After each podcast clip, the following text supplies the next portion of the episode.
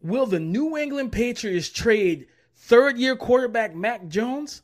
That's the talk of the town right now. If they do, how will it affect their 2023 NFL draft? We'll discuss it next on the Locked On NFL Draft Podcast. You are Locked On NFL Draft, your daily podcast covering the NFL Draft. Part of the Locked On Podcast Network, your team every day. Bye.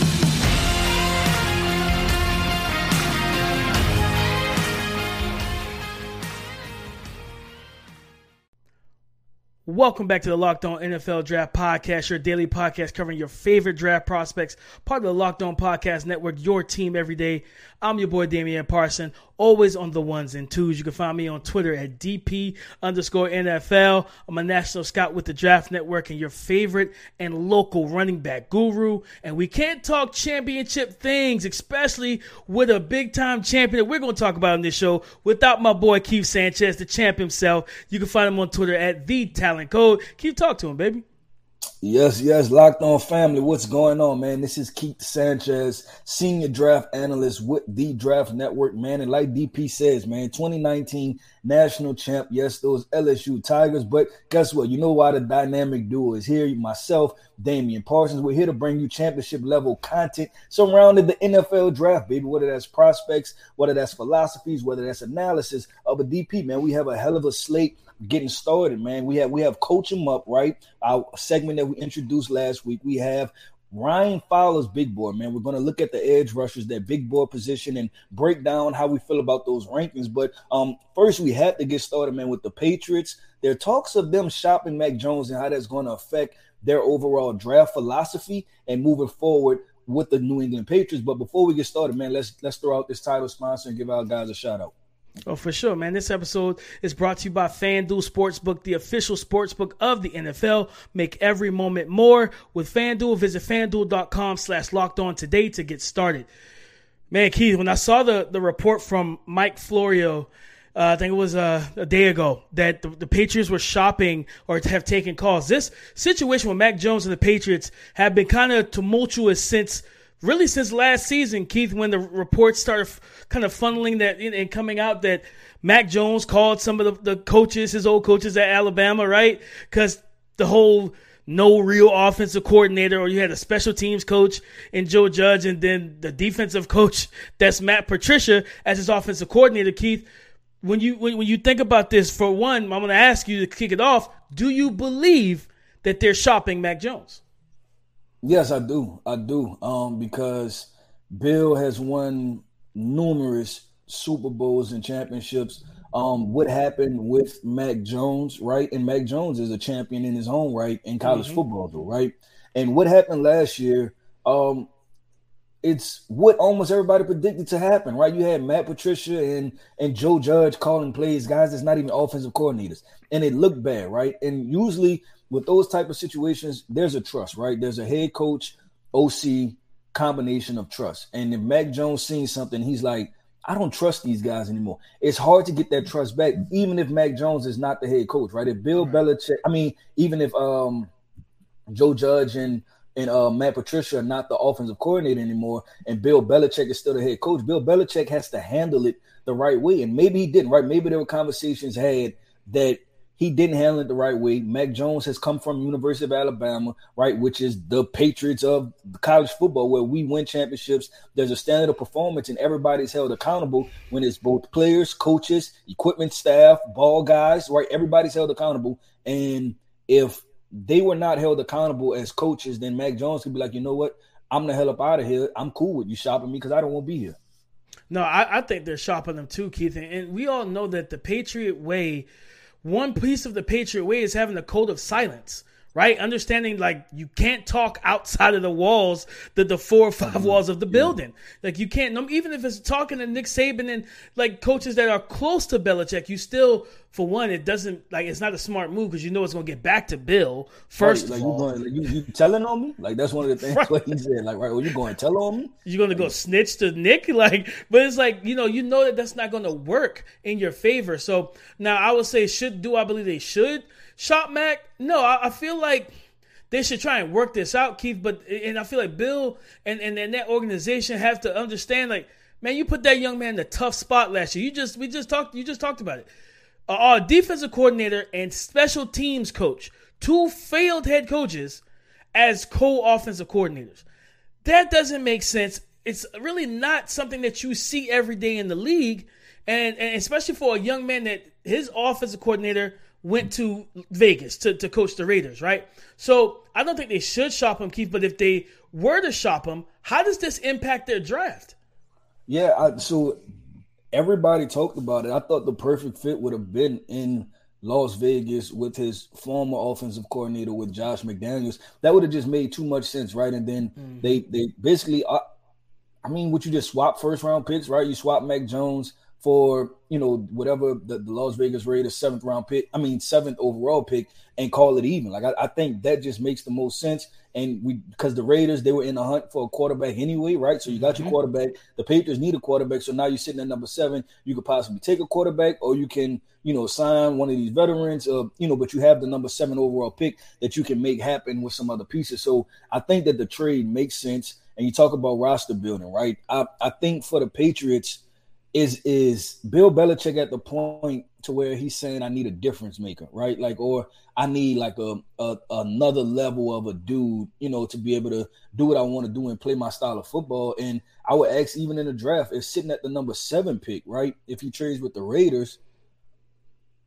I mean, are you going to find that guy, right? Like, because you right. like mo- most likely C.J. Stroud and Bryce Young are going to be off the board, so you're sitting there Will Levis and Anthony Richardson are these guys that you think are going to step in year one, day one, and be total difference makers for you? Which I don't think so. And listen, Cam Newton, when Cam Newton was with the Patriots, he was definitely older, right?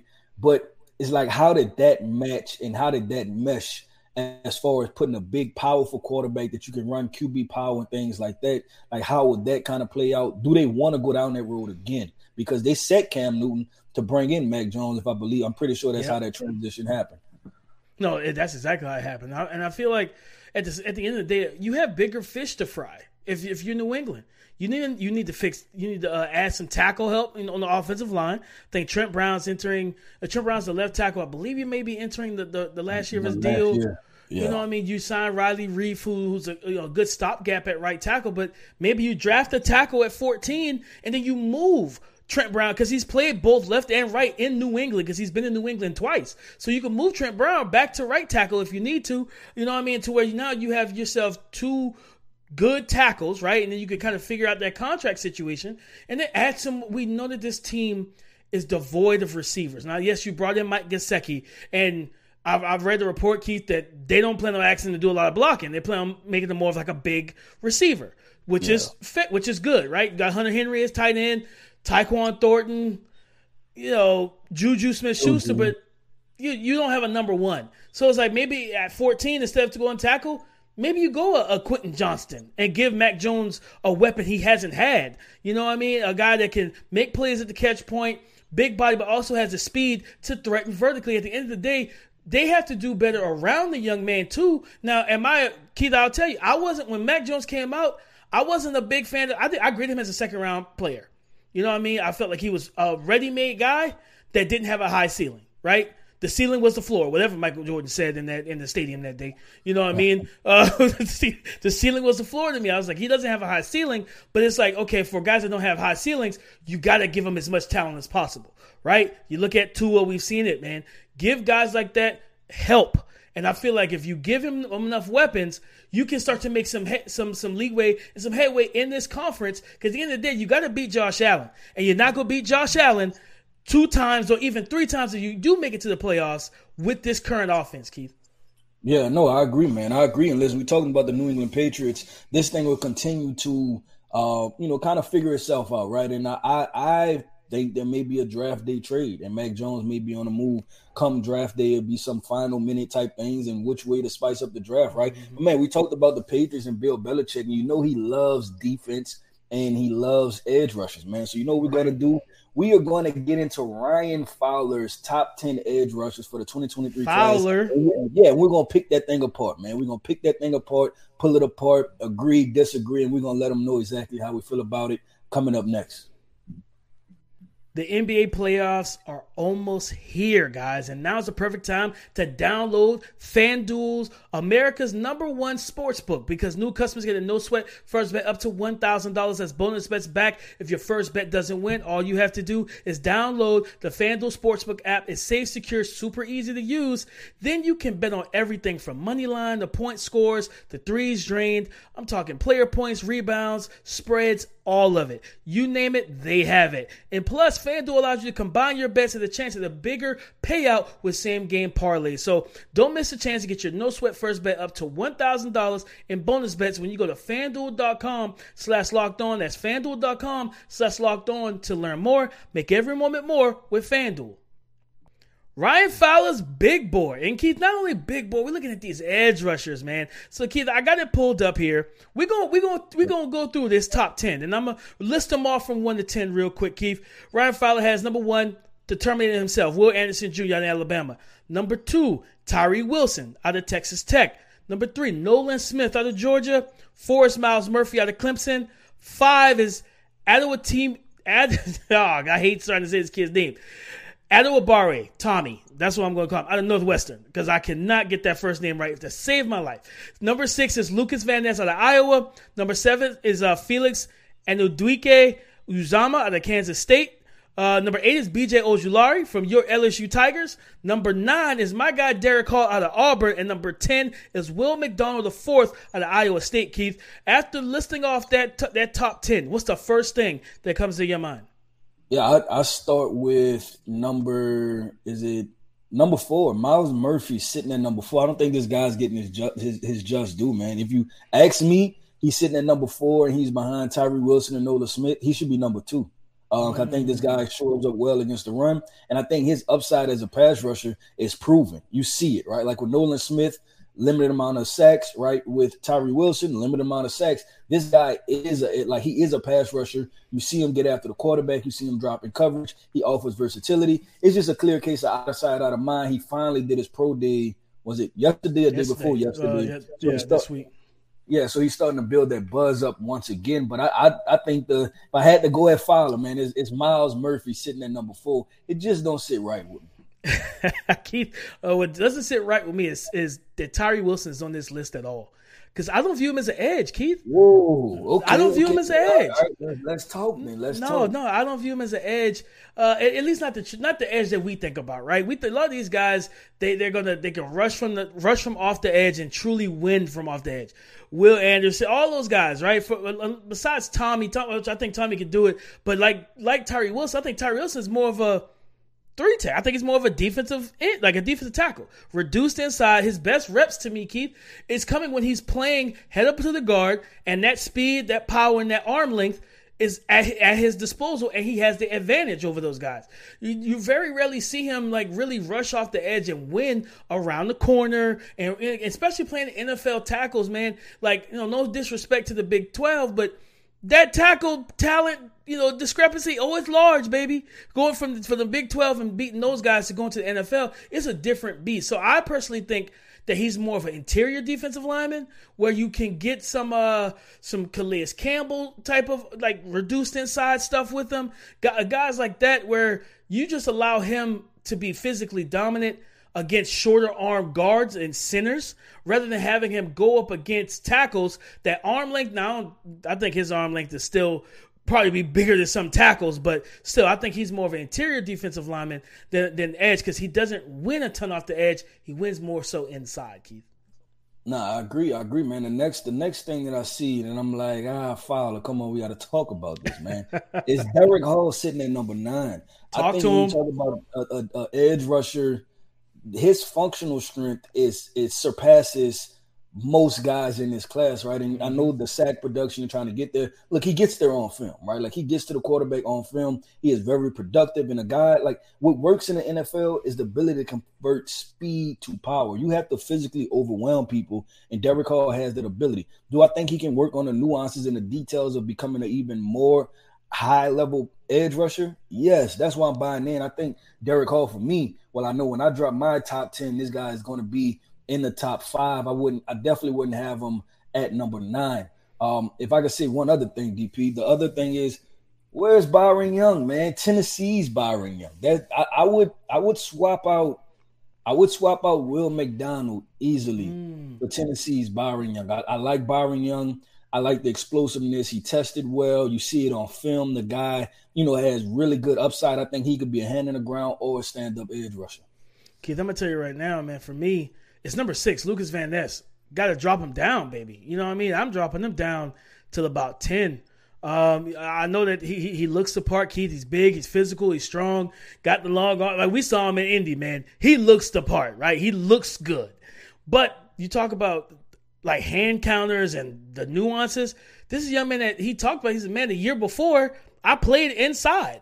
I wasn't supposed to play outside this year, but they moved him outside. So he's like behind the eight ball in terms of his development as an edge rusher and, and really winning off the corner without using just pure long arm speed to power. So I, I look at who's behind him and BJ Ojulari, Derick Hall. Like those two guys to me are, are better edge rushers by far than, than than what I see what I've seen from Lucas Van Ness because when you go up against a guy like Dawand Jones and he said it in Indy, it wasn't Peter Skoronski, it wasn't Paris Johnson who was the best tackle he faced.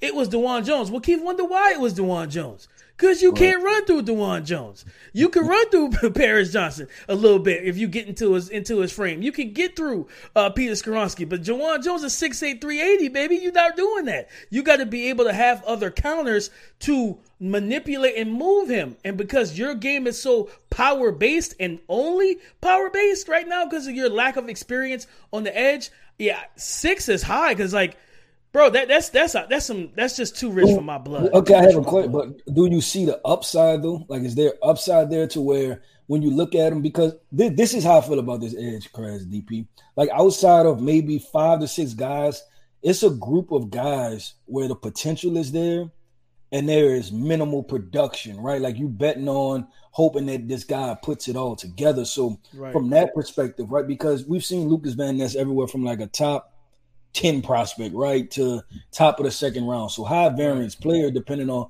what you're buying into. So when you see other people put him in the top 10 of, you know, NFL draft, do you see the things that are there to buy in or you like, you know what, even with that, I still see a cap on it. No, I, I see the upside, Keith, for sure. I definitely see the upside, but it's just like, man, like his, even his, his his snaps, like it's it's so much lim, like it's very limited in terms not just the production, but the playing time. It, you know what I'm saying? He never started the whole time he was there. Like they they played the upperclassmen, but then okay, for me it's like, all right, if he hits his ceiling, but if Derek Carr hits his ceiling, who you know what I'm saying who's who's higher. For me I think Derick Hall more explosive got the long got the same type of long arm power that that speed the power is already there and the guy is already working on his hand counters that you could see in flashes in games where I'm watching game to game with Lucas Van Ness and I just see a bull rusher just a bull in a china shop that doesn't really know what else to do besides duck his head and throw those arms into you and try to run you over. So I think like right now and BJ Ojulari explosive bendy off the edge I'm like, man, that's hard. That's a hard sell to because I don't even think BJ Ojulari is a finished product.